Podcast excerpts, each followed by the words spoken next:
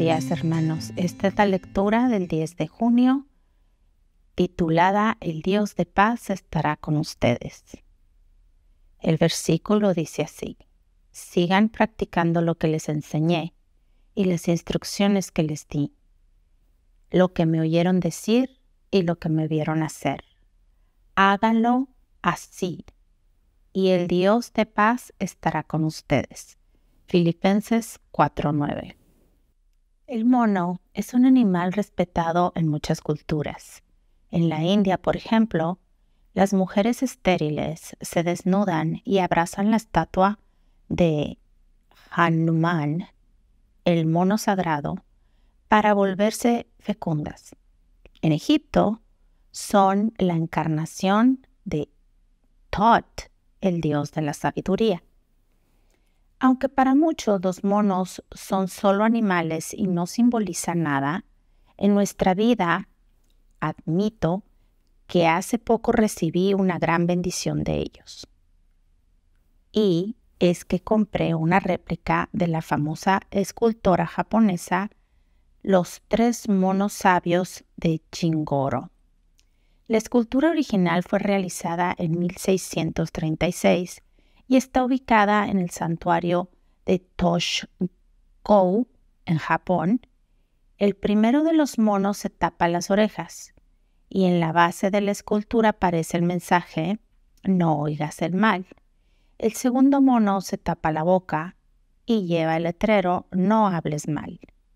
El tercero se cubre los ojos y comparte este mensaje No mires el mal. No es un secreto que hemos tenido grandes problemas por no cuidar adecuadamente lo que oímos, decimos y vemos. Tres grandes avenidas que pueden ser instrumentos perfectos para contaminar nuestra alma. De ahí que poner en práctica el consejo que simbolizan estos tres monos podría ayudarnos a tener una vida genuinamente sabia. A fin de evitar que oigamos, veamos y digamos lo que es malo, nos vendría bien seguir la recomendación del apóstol Pablo. Piensen en todo lo verdadero, en todo lo que es digno de respeto, en todo lo recto, en todo lo puro, en todo lo agradable, en todo lo que tiene buena fama. Piensen en toda clase de virtudes en todo lo que merece alabanza. Filipenses 4:8. Aunque este es un pasaje repleto de figuras retóricas, es innegable que el apóstol presenta con gran claridad la manera en la que debe pensar y actuar un hijo de Dios. Aquí tenemos el material que necesitamos para que nuestra mente tenga un buen control de calidad. En el pasaje siguiente, Filipenses 4:9, Pablo nos asegura que si ponemos en práctica la recomendación del versículo 8, el Dios de paz estará con nosotros. ¡Qué maravillosa promesa!